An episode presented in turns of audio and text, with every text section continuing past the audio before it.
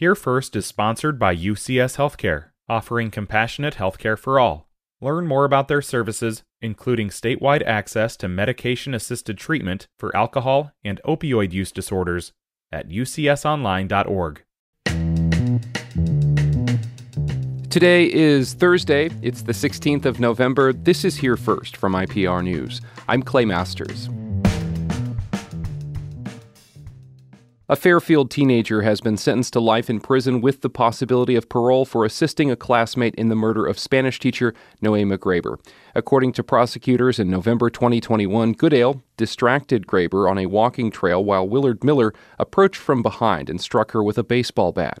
Goodale stood before the courtroom yesterday and gave a tearful statement. He says he takes responsibility for what he did and he is ready to begin paying for it. I can never give back what I've taken. But I hope that this situation doesn't end as tragically as it began, and that someday something positive can come from this tragedy. Goodale will be eligible for parole after serving 25 years in prison. In July, Willard Miller was sentenced to life in prison with the possibility of parole after 35 years.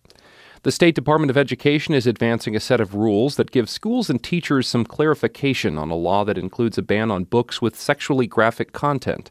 Enforcement of the law is set to take effect in January. IPR's Grant Gerlock has more. The law says books and school materials may not show or describe a sex act, which is defined in detail in Iowa Code. Rules proposed by the Department of Education say a book that only mentions or references a sex act does not violate the law. Department of Education attorney Thomas Mayes told the State Board of Education the rules also give discretion to end an investigation when a district responds to a complaint. If a district voluntarily comes into alignment and permanently comes into alignment, there's really no need for a citation. The problem's been solved. Mayes says the rules will only apply to books and curriculum under a district's control.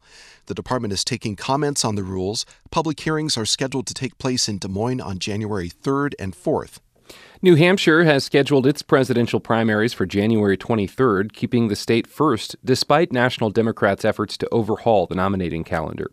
New Hampshire law requires the state's Republican and Democratic primaries to be held at least seven days before any similar contest and gives the Secretary of State sole authority to set the date.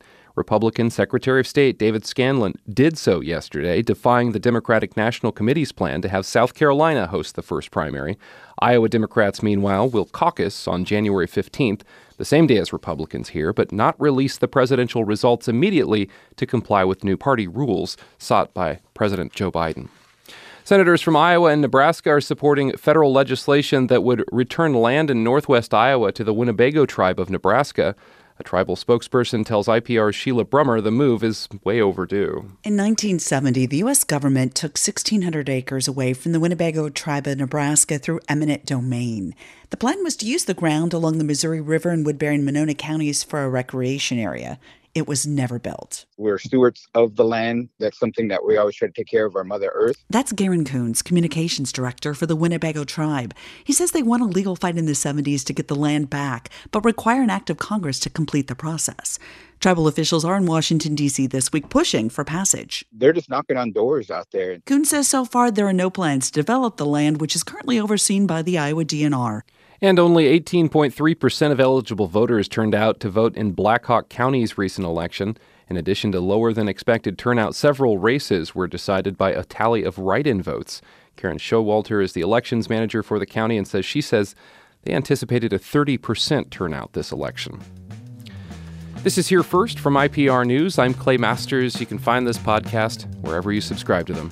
Thanks for listening.